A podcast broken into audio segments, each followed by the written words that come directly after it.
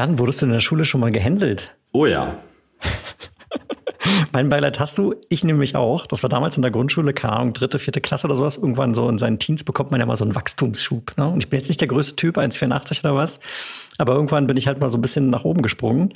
Und auf einmal habe ich mich in meinem eigenen Körper nicht mehr so wiedergefunden. Und dann sieht man da so ein bisschen komisch aus, wenn man irgendwie die Gliedmaßen so merkwürdig bewegt. Und kannst du dir schon denken, was die Leute zu mir gesagt haben? Nein. Nein. Also es gibt schönes, also es ist kein Schimpfwort, ist jetzt, ich finde es eigentlich gar nicht mehr so schlimm, aber sie haben immer zu mir gesagt, Körperklaus. Weil es halt irgendwie merkwürdig aussah, so wie ich mit meinen Armen und meinen Beinen mich bewegt habe. Und keine Ahnung. Und im Prinzip äh, haben wir gerade eine ganz ähnliche Situation. Ne? Wir stecken jetzt seit vielen Monaten in dieser merkwürdigen virtuellen Welt und äh, unser Körper macht nicht mehr das, was er früher gemacht hat, nämlich in Meetings gehen und sich physisch mit Leuten treffen, sondern sitzen hier irgendwie vom Bildschirm. Und darum dachte ich, es wäre doch mal super, sich dem Thema Körpersprache anzunähern in einer virtuellen Welt.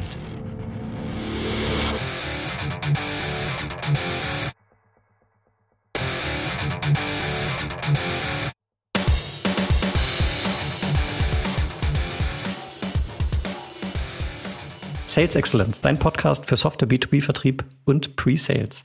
Ich bin Tim, Sales Engineer bei Seismic. Ich bin der Jan, Pre-Sales Leader bei der SAP und ein ganz herzliches Willkommen zu unserer neuen Folge. Ja, und äh, da wie man aus Tims Story gerade schon gehört hat, wir anscheinend wenig Ahnung von Körpersprache haben, haben wir uns heute auch mal wieder jemanden eingeladen, der sich damit ein bisschen besser auskennt als wir.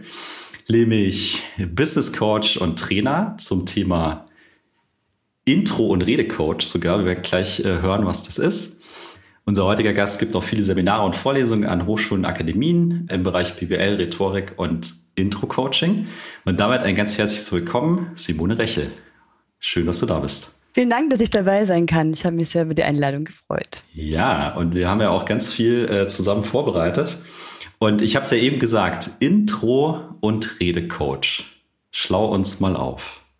Intro-Coach, was bedeutet das? Mhm. Ja, Coaching für Introvertierte im Business-Kontext. Also speziell die Leute, die eben nicht so laut und präsent und mittendrin sind und das auch nicht sein müssen aus meiner Sicht. Also die Top-1-Frage, machst du Introvertierte extrovertiert?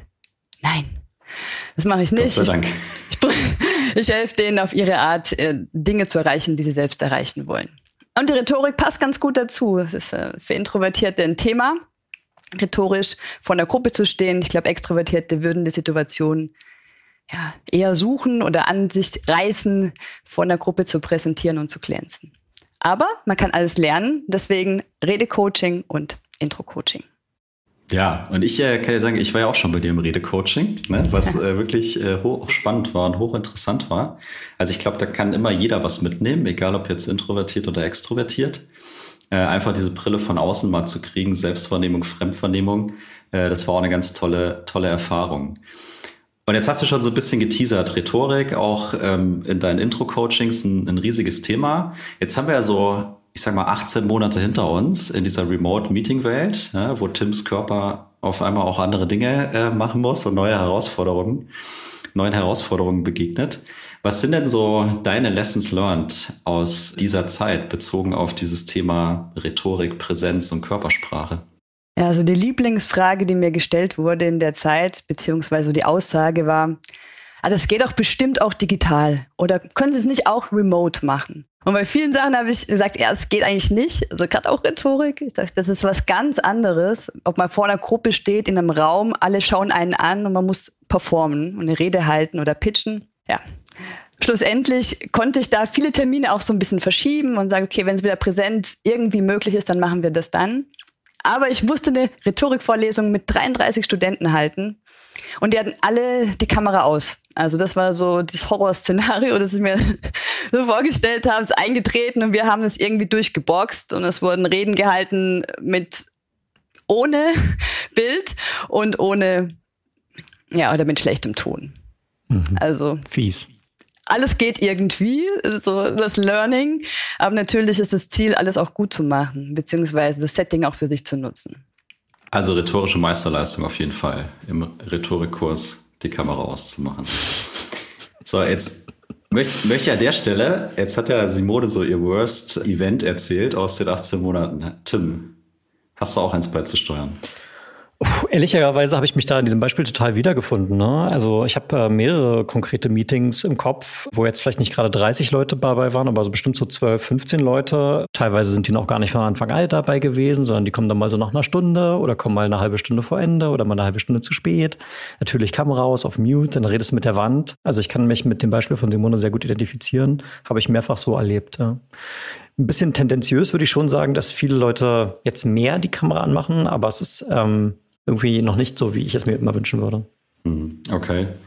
Ja, und jetzt hat, äh, hast du gesagt, Simone, so, äh, man musste lernen, damit umzugehen. Man musste Wege finden, wie das äh, funktioniert, wie ich zum Beispiel vielleicht auch in deinem Fall so einen Rhetorikkurs auch äh, online geben kann. Da nehme ich jetzt mit, es ist eine andere Welt. Es ist nicht das Gleiche, wie wenn ich irgendwo hinfahre und dann diese äh, physische Präsenz habe, egal ob es jetzt bei dir mit deinen Studenten oder Trainees ist oder bei uns äh, mit, mit irgendwelchen Kunden. Wie würdest du denn oder wie gehst du mittlerweile grundsätzlich äh, daran? Was hat sich vielleicht an deiner, an deiner Einstellung mindsetmäßig auch so ein bisschen verändert durch diesen Wandel? Also auf jeden Fall Mindset bei mir viel mehr ausprobieren, das einfach machen. Ich glaube, Mut wird belohnt und wenn man sich ein bisschen Mühe gibt und Gedanken macht und sich auch darauf einlässt. Was schwierig ist und was ich wahrscheinlich geht es euch ähnlich, wenn ihr das in einer Situation seid. Wenn jemand jetzt noch nach 18 Monaten keine richtige Kamera hat, sich noch nicht mit seinem Ton beschäftigt hat und irgendwie sich keine Mühe gibt. Also das funktioniert irgendwie nicht. Ich glaube, wenn man sich darauf einlässt und etwas tut in die richtige Richtung, dann wird man dafür belohnt. Es muss nicht perfekt sein. Aber Situation annehmen, und Dinge ausprobieren. Und äh, du hast in der, in der Vorbereitung so schön gesagt, es gibt keine Verbote. Alles ist erlaubt, traut euch und guckt, was funktioniert. Ja, gerade bei Verboten ist ein typisches Beispiel.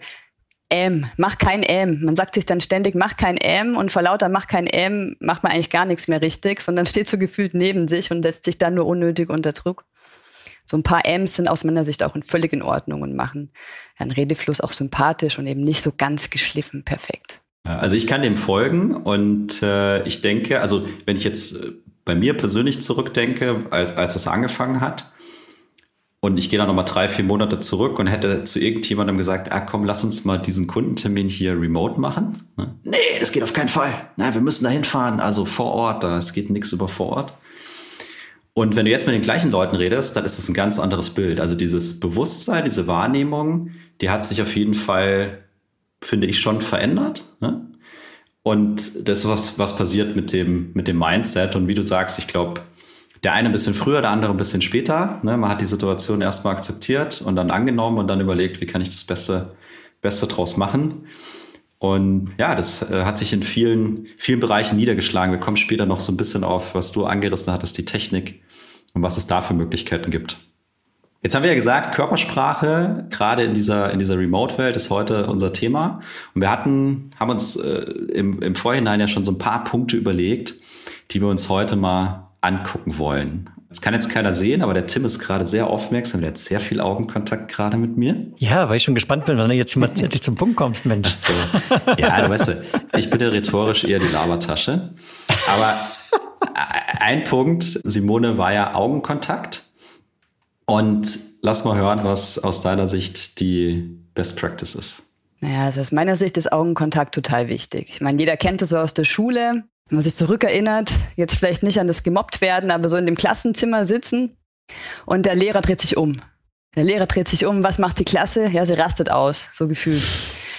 Ein Augenkontakt hilft, die Verbindung herzustellen zum Publikum, zu den Schülern, zur Klasse, also als Lehrer-Schüler-Konstellation, aber natürlich auch bei einem ganz normalen Vortrag.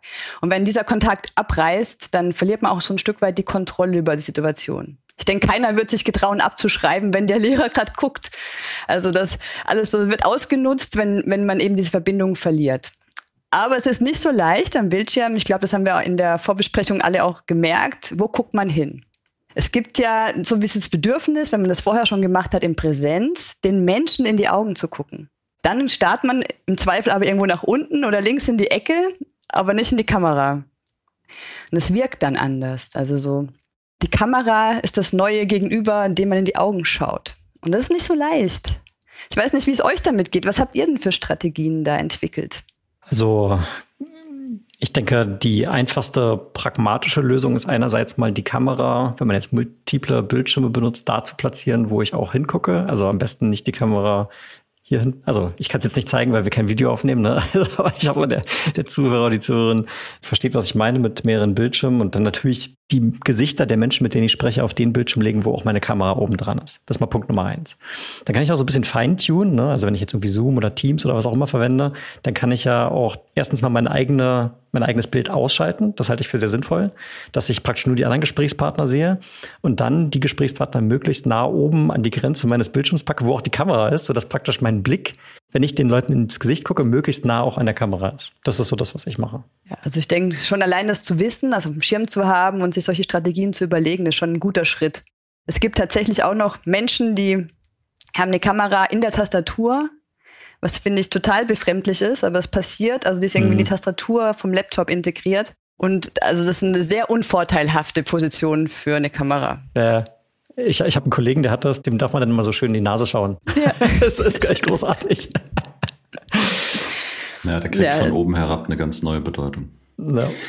ja. Also ich, ich, kann alles total nachempfinden, was ihr beide gesagt habt. Ich persönlich tue mich extrem schwer mit Augenkontakt. Ne? Aber das, was Tim gesagt hat, glaube ich, sind absolut valide Tipps, wo du dem Ganzen schon, schon sehr nahe kommst. Aber was machst du jetzt, wenn dein Gegenüber das Spielchen nicht mitspielt und seine Kamera ausschaltet? Ah, das ist echt schwierig. Also ich glaube, man muss die Situation erlebt haben. Und das war auch bei den Studenten ganz nice, also von diesem Perspektivwechsel. Die mussten dann auch präsentieren und alle so, es ist voll schwer, gegen so eine schwarze Wand zu reden. So, ja, wenn alle so ein Stück weiter Verständnis dafür haben, ist es auch ein Stück weit Respekt zu sagen, ich mache die Kamera an. Ja, und wenn ich jetzt auch nicht 100% gestylt bin und wenn im Hintergrund nicht alles perfekt aufgeräumt ist, aber ja, so hat man immerhin ein Stück weit den Kontakt zu dem Gegenüber und zeigt seinen Respekt.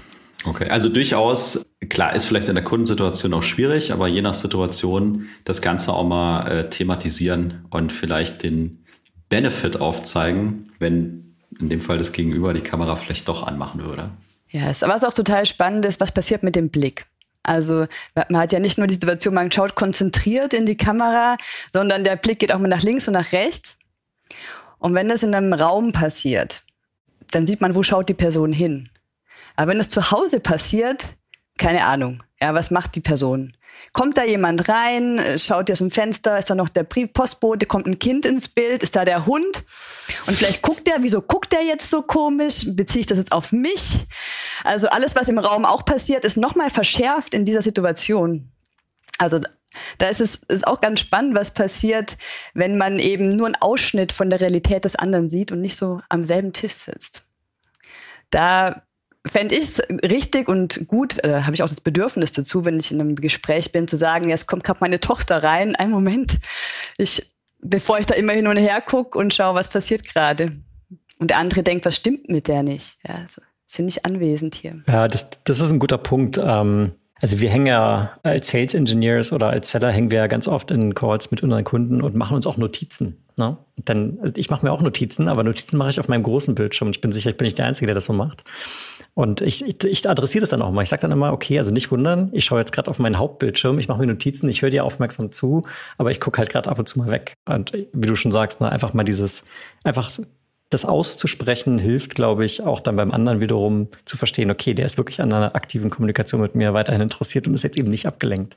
Ja, auf jeden Fall. Das heißt, würdest du aber auch schlussfolgern, dass sozusagen das Sichtbare doch eher eingeschränkt ist, verglichen mit, ich sitze in so einem Raum und habe so einen 360-Grad-Blick und kann eigentlich alles erfassen, weil Kamera aus, weil du, wenn ganz viele Leute im Meeting gar nicht so schnell gucken kannst, was die da alles machen. Empfindest du das so oder ist das eine falsche Schlussfolgerung? Also ich finde es schon schwieriger. Du willst ja zum einen in die Kamera schauen. Zum anderen haben die Leute auch die Kamera an, was auch nett ist, weil wir ja auch die Gesichter anschauen. Also es ist nicht so leicht, alles im Blick zu behalten wie in einem Raum und auch die Stimmung zu erfassen. Das ist sehr viel schwieriger als in einer Präsenzsituation. Ja. Auf jeden Fall. Also auch wieder so ein bisschen Thema Mindset, einfach für sich herauszufinden, was braucht es vielleicht gerade oder habe ich vielleicht, also wir haben oft die Erfahrung gemacht, dass wenn du so umfangreichere Meetings hast, dann gibt es oftmals eine dedizierte Person, die zum Beispiel den Chat monitort, ne, um einfach schnell auch antworten zu können. Und äh, ja, vielleicht brauchst du manchmal jemanden, der die Audience auch sich so ein bisschen im Blick behält und mal identifiziert, wenn du gerade vielleicht jemanden verlierst, weil du halt nicht diesen Rundumblick in deinem Meetingraum hast. Wobei ich denke, man kann auch was daraus lernen, eben, dass man eben nicht auch in der Präsenzsituation nicht alles auf sich selbst bezieht. Hm. Also so ist halt jeder bei sich und es kann auch sein, in einem Meeting hat jemand einfach einen schlechten Tag, der schreibt noch mit der Partnerin oder dem Partner, wo irgendwas nicht geregelt war morgens und guckt deswegen kritisch. All das beziehen sich, äh, beziehen Redner ja häufig auf sich und kommen dadurch aus dem Konzept oder durcheinander. Und aus der Situation merkt man, jeder ist auch mit sich beschäftigt und ich mache einfach trotzdem mein Ding. Das hat nichts mit mir zu tun. Jeder ist in seinem Setting und in seiner Welt unterwegs. Ich finde es total spannend und das bringt mich so, so einen, einen Schritt weiter, ne? nämlich zu dem ganzen Thema Körperhaltung und Gestik. Ne? Also was ja hier schon mal durchaus eingeschränkt ist, weil ich sehe immer nur einen Ausschnitt, je nachdem wie einer da seine Kamera aufgestellt hat oder ob er sie dann überhaupt anhat. Also im Raum ist gut, ist vielleicht eine Tischplatte noch dazwischen, aber habe ich potenziell schon, sagen wir mal, mehr Einblick. Und was kannst du uns ein, ein, bisschen erzählen aus deiner Erfahrung jetzt zum Thema Körperhaltung und Gestik? Und wir haben es ja so ein bisschen aufgesplittet, nämlich einmal, wenn ich selber am Reden bin und einmal, wenn ich am Zuhören bin. Und ich würde sagen, lass uns mit dem eigenen Redebeitrag anfangen. Was, was geht da ab mit Körperhaltung und Gestik? Normalerweise, ich weiß nicht, wie es bei euch ist, wenn ihr pitcht in einem Raum, würdet ihr vor der Gruppe stehen, richtig? Oder setzt ihr da? Beides. Beides. Ja. Aber natürlich jetzt in einem Homeoffice-Setting die meisten Leute sitzen. Ich meine, ihr, einer von euch steht jetzt, glaube ich, gerade, oder beide stehen. Das ist eher so die Ausnahme. Ich habe häufig das Gefühl, Leute sitzen oder lümmeln irgendwo rum sogar oder hängen so da in ihrem Stuhl. Also mhm. passiert alles an Körperhaltung, die man wahrnehmen kann. Dadurch ist man auch mit der Gestik irgendwie anders unterwegs. Wenn man steht, kann man große, weite Gesten machen. Wenn man sitzt, ist man ein Stück weit eingeschränkt mit der Gestik. Ja, ganz interessant finde ich den Bildausschnitt auch. Manche haben eine Kamera mit einem großen Bildausschnitt. Man sieht den ganzen Oberkörper und die Arme. Bei anderen sieht man nur die Schultern. Ja, und so ganz krass finde ich Instagrammer, die so nur den Kopf haben in dieser Story-Perspektive und dann zwanghaft versuchen, ihre Gestik unterzubringen. Also man sieht überhaupt gar keine Arme in einer natürlichen Situation, sondern die kommen dann ins Bild und machen irgendwas am Gesicht. Also das ist auf jeden Fall nicht mehr natürlich. Es versucht was zu übersetzen, was nicht übersetzt werden muss. Also dann lieber etwas weniger Gestik und weniger ist mehr. In so einem kleinen Bild wirkt es dann eher zwanghaft, wenn man sitzt und probiert noch die Hände ins Bild zu schaffen und dann rumfuchtelt. Also wirkt schneller hektisch als in einem Raum, wo das ganz natürlich passiert aus einer Bewegung heraus. Tim, du als alter Hektiker? Ja, also zwei, zwei Takeaways. Ne? Also beim Stehen hat man einfach eine offenere Körpersprache und das überträgt sich auch im virtuellen Setting. Ne? Das war irgendwie mal Takeaway Nummer eins und Takeaway Nummer zwei wäre jetzt einen Kameraausschnitt zu wählen, der ein bisschen breiter ist, sodass mein Oberkörper gut sichtbar ist insgesamt. Ne? Und ich meine, auch wie wir jetzt unser Gespräch hier führen, ne? wir sind zwar am Ende, das ist ein, ein Audioprodukt, was wir hier produzieren für unsere Zuhörerinnen, aber trotzdem haben wir das Video an bei diesem Gespräch, weil wir einfach auch dieses Feedback voneinander haben wollen. Ihr beide nickt, ne? Und genau dieses Feedback, das ist ja auch irgendwie für denjenigen, der dann vielleicht gerade vorträgt, und das war ja auch deine initiale Frage, Jan, wie ist es aus der vortragenden Rolle auch sehr angenehm, wenn man mal so hier und da mal so einen visuellen Pointer bekommt, dass das, was man gerade erzählt, irgendwie auch Sinn ergibt und auf Resonanz stößt. Ja, was ich auch mal wieder witzig finde, ist, wie zum, Leute zum Teil im Bild hängen. Also auch immer noch das, dass irgendwo links unten der Kopf ist in einem großen Bildausschnitt ist links unten der Kopf. Oder wie gesagt, irgendwo von unten kommt die Kamera und man sieht hauptsächlich die Nase oder die, das Innere von der Nase, was man nicht so gern sehen würde. Also auch hier so nach 18 Monaten, denk mal drüber nach, was da von dir zu sehen ist und wo du dich ins Bild setzt. Ich habe das irgendwo aufgeschnappt, diese eine Handregel, so eine Handfläche, einmal über den Kopf, nach oben noch Abstand lassen und dann sitzt man gut im Bild. Ja, ja das ist mal ein guter Tipp. Direkt ausprobiert. Ich glaube, es passt. Ungefähr. Ja, sieht gut ey, bei deiner Frisur. es ist, ist, Solange ich doch Haare habe überhaupt. Ja, ja ist, ist alles wunderbar auf jeden Fall. So, jetzt lass uns mal die Perspektive wechseln. Körperhaltung und Gestik beim Zuhören. Also wenn ich nicht rede. Ich finde, das ist ein eigener Punkt tatsächlich, weil, ja, so, ich kann mal so ein Beispiel machen, wie das Spiel ohne Ball im Fußball. Also als Fußballerin und Trainerin da bin ich häufig auch in dieser Fußballwelt unterwegs. Und das Spiel ohne Ball bedeutet, es sind 22 Leute auf dem Platz, einer hat den Ball. So, wenn alle anderen jetzt stehen bleiben und sich ausruhen, weil habe ja nicht den Ball, dann funktioniert es nicht. Auch wenn eine Person, die jetzt gerade aktiv ist, im Mittelpunkt steht, wie der Spieler mit Ball, haben auch die anderen Aufgaben. Man kann nicht aus dem Bild rennen, man muss bereit sein, ja, signalisieren, ich höre zu, ich bin hier, ich bin da und wenn du mich fragst, dann kann ich auch was sagen. Also all das signalisiert man ja dann nonverbal mit der Körpersprache, wenn man gemutet ist, also gar nicht aktiv redet, sondern auf Mute gestellt ist und gar nicht zu hören ist. Also ich glaube, damit kann man es ganz gut vergleichen. Immer bereit sein, Präsenz zeigen, sich in Positionen bringen. Und was kann man da machen? Vieles. Wir haben, wir haben darüber gesprochen bei der Vorbereitung. In Präsenz wird man häufig spiegeln, also die Körperhaltung des Redenden so nachmachen ein Stück weit. Wenn er sich nach vorne beugt, sich auch nach vorne beugen. Indem man zurückgeht, sich auch zurückbeugen. Also das funktioniert tendenziell auch digital. Dann wechseln zwischen Entspannung und Anspannung. Das bedeutet auch mal zurücklehnen in seinem Stuhl und zu zeigen, ich höre jetzt zu, ich lasse den anderen Raum zum Reden. Und wenn ich wieder was sagen will, nach vorne gehen und sagen, ich bin präsent, jetzt will ich was sagen. Also hier Körpersprache auch einsetzen im Bild. Ich, Introvertierte mögen ganz gerne das Handheben, äh, die Handheben-Funktion. Hm, manche haben das Gefühl, sie kommen in Meetings gar nicht so zu Wort. Und dann hilft das Handheben-Symbol dem Moderator einfach mal nachzufragen. Also das ist auch ein Feature, das vielleicht ganz positiv sogar ist. Wird man im normalen Meeting nie machen. Ja, schon mal von euch eine Hand gehoben. Äh, äh. Ich will auch noch was sagen. Also das kommt in der großen Runde sogar, also gibt es aus meiner Sicht auch Vorteile. Generell diese Emojis, die Körpersprache, ich schaue hin, ich halte meinen Augenkontakt, ich nicke zwischendurch, wie ihr das jetzt auch macht, was man leider nicht hören kann das gibt dem Redner ein gutes Gefühl und ihr wollt ja euren Kunden ein gutes Gefühl geben. Also, dass ihr zuhört, dass ihr das ernst nimmt, was gesagt wird und das für euch auch integriert in eure in eure Lösung, euer Angebot. Ja, total. Also ich muss sogar sagen, ich empfinde es als unheimlich wertvoll, ne? Diese Emojis oder dieses Handheben oder mach mal schneller, mach mal langsam.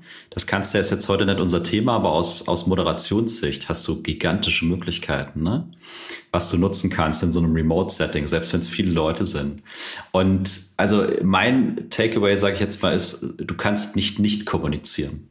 Ne? Also selbst wenn du nichts sagst, aber wenn du gelangweilt da in seinem Sessel liegst und die Augen zumachst, dann, naja, kommt beim Gegenüber auch was an.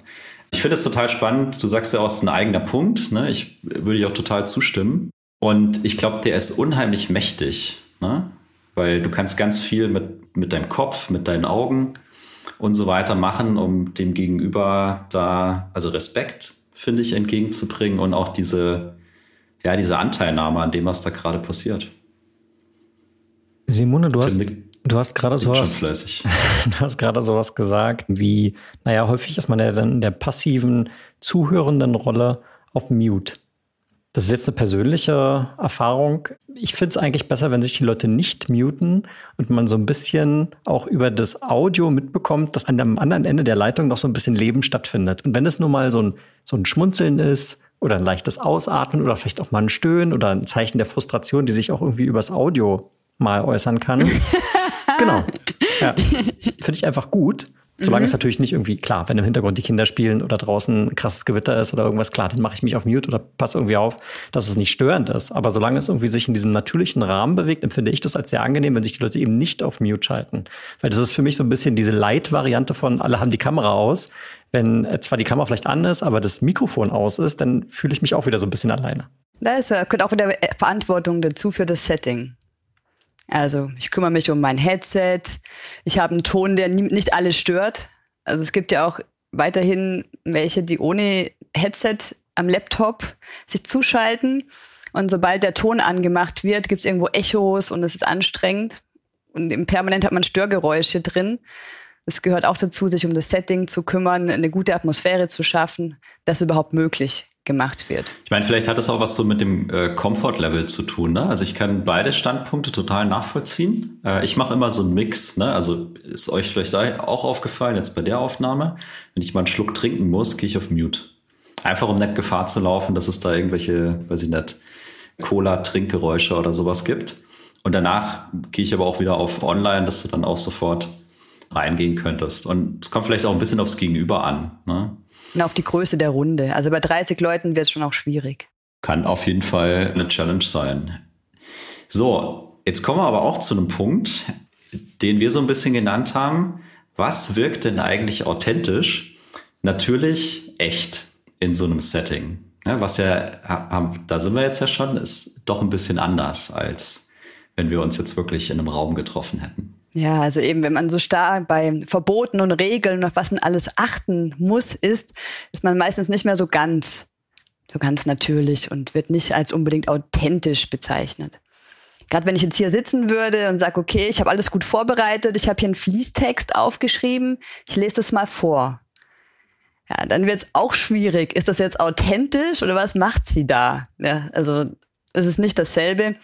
Wenn man zu perfekt und zu detailliert und zu genau alles plant und vorbereitet, ist schwieriger, authentisch zu sein, in der Situation zu sein.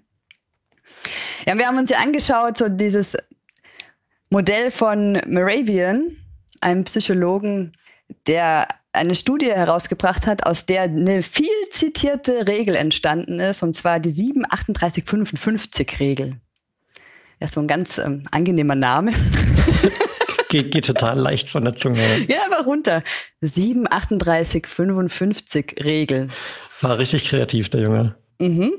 Also, die sagt, 7% von dem, was wir sagen, Inhalt, dann 38% Stimme und 55% Körpersprache in der Wirkung.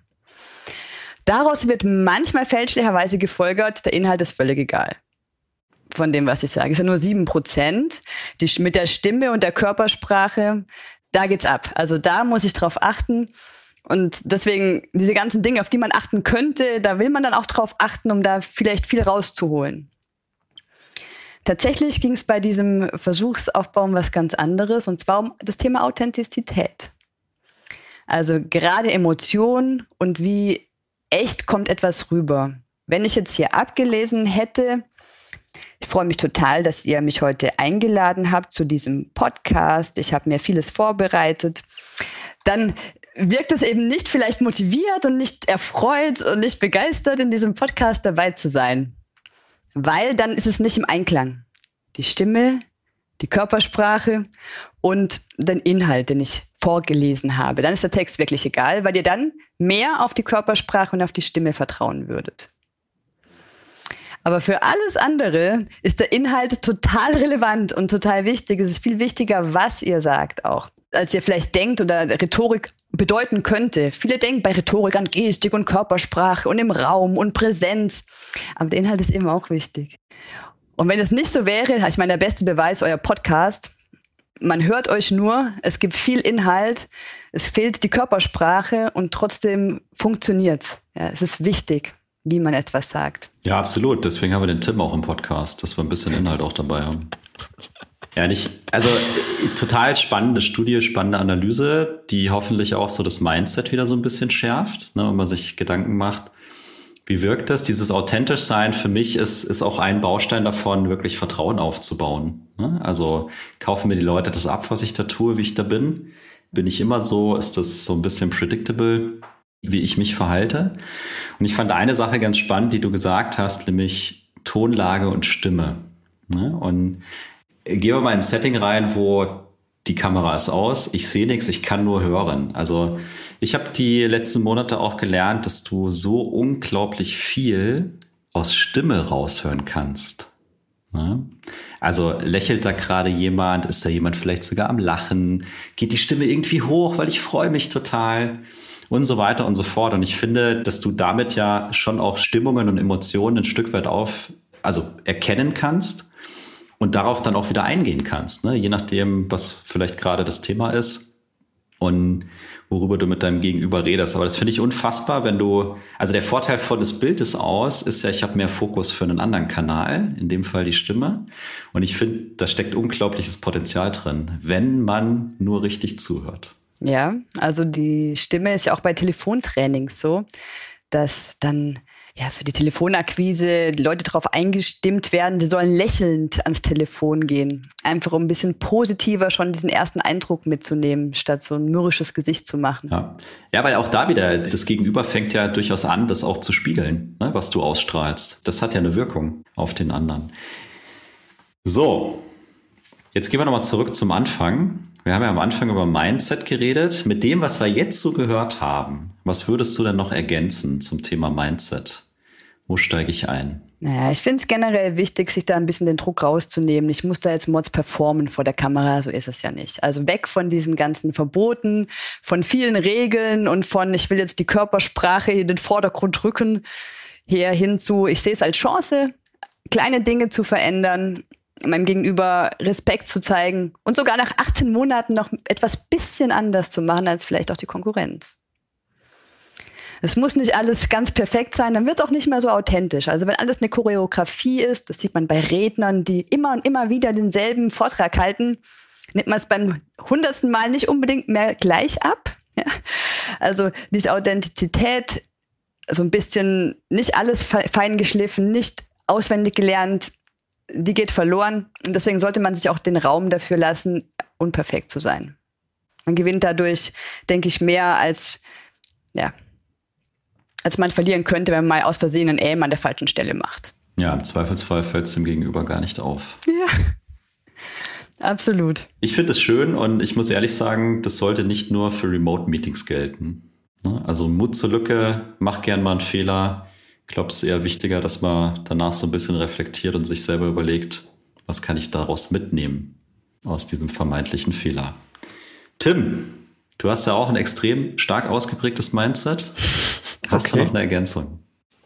Also ich finde das, ich das gut. Ich musste gerade an so eine Situation denken, die hatten wir kürzlich bei uns intern im Sales, wo, und das finde ich ja sehr gut, wir machen sehr viele Dry Runs, ne? Also wir laden uns gegenseitig ein, ohne den Kunden, ohne Publikum, sondern einfach unter uns und geben uns Feedback, wie es dann war und so weiter. Und ein Kollege hat vor kurzem so einen Fachvortrag gehalten. Und so nach den ersten zehn Minuten, ne, eigentlich war es schon früher, schon nach, schon nach wenigen Sekunden, ehrlich gesagt, habe ich so gedacht, so, sag mal, liest der das eigentlich gerade ab oder so? Und das war jetzt jemand, der schon sehr erfahren ist, bei dem ich weiß, dass er Vorträge auch so aus dem Stehgreif eigentlich sehr souverän halten kann. Und für mich klang das komisch. Und dann habe ich dann in der Feedbackrunde, die zweite Hälfte des Meetings, habe ich dann gesagt, hey, sag mal, hast du das irgendwie gerade abgelesen oder was? Und dann meinte er, ja, ich habe mir den Text hier aufgeschrieben und eigentlich mache ich das ja da auch noch nicht in dem Meeting und ich will es nicht ablesen, aber ich habe es mir trotzdem mal Wort für Wort aufgeschrieben, damit ich einfach mal den Inhalt mal fertig habe. So. Und also wir waren uns dann einig, dass es irgendwie komisch klang aufgrund dieses Vorlesens. Gleichzeitig war es für ihn aber jetzt in dem konkreten Beispiel halt auch eine, eine Form der Vorbereitung, weil er dann einfach genau wusste, was er alles sagen will. Und dann war es am Ende auch gut. Aber ähm, also den Punkt finde ich schon sehr wichtig. Ne? Also man kann da auf jeden Fall so sich übervorbereiten sozusagen ne? und übers Ziel hinausschießen mit der Textvorbereitung. Ja, das finde ich einen spannenden Punkt. Also ich habe in letzter Zeit auch so ein paar Webinare gesehen oder so Online-Sessions, die so äh, vorher aufgenommen wurden. Ne? Mhm. Und wo du sowohl an den Augen als natürlich auch am, an der Art des Redens merkst, dass es einfach abgelesen ist. Ne? Und dann denke ich mir immer so, also von dir will ich nichts kaufen. Nee, fühlt sich nicht gut an, ja.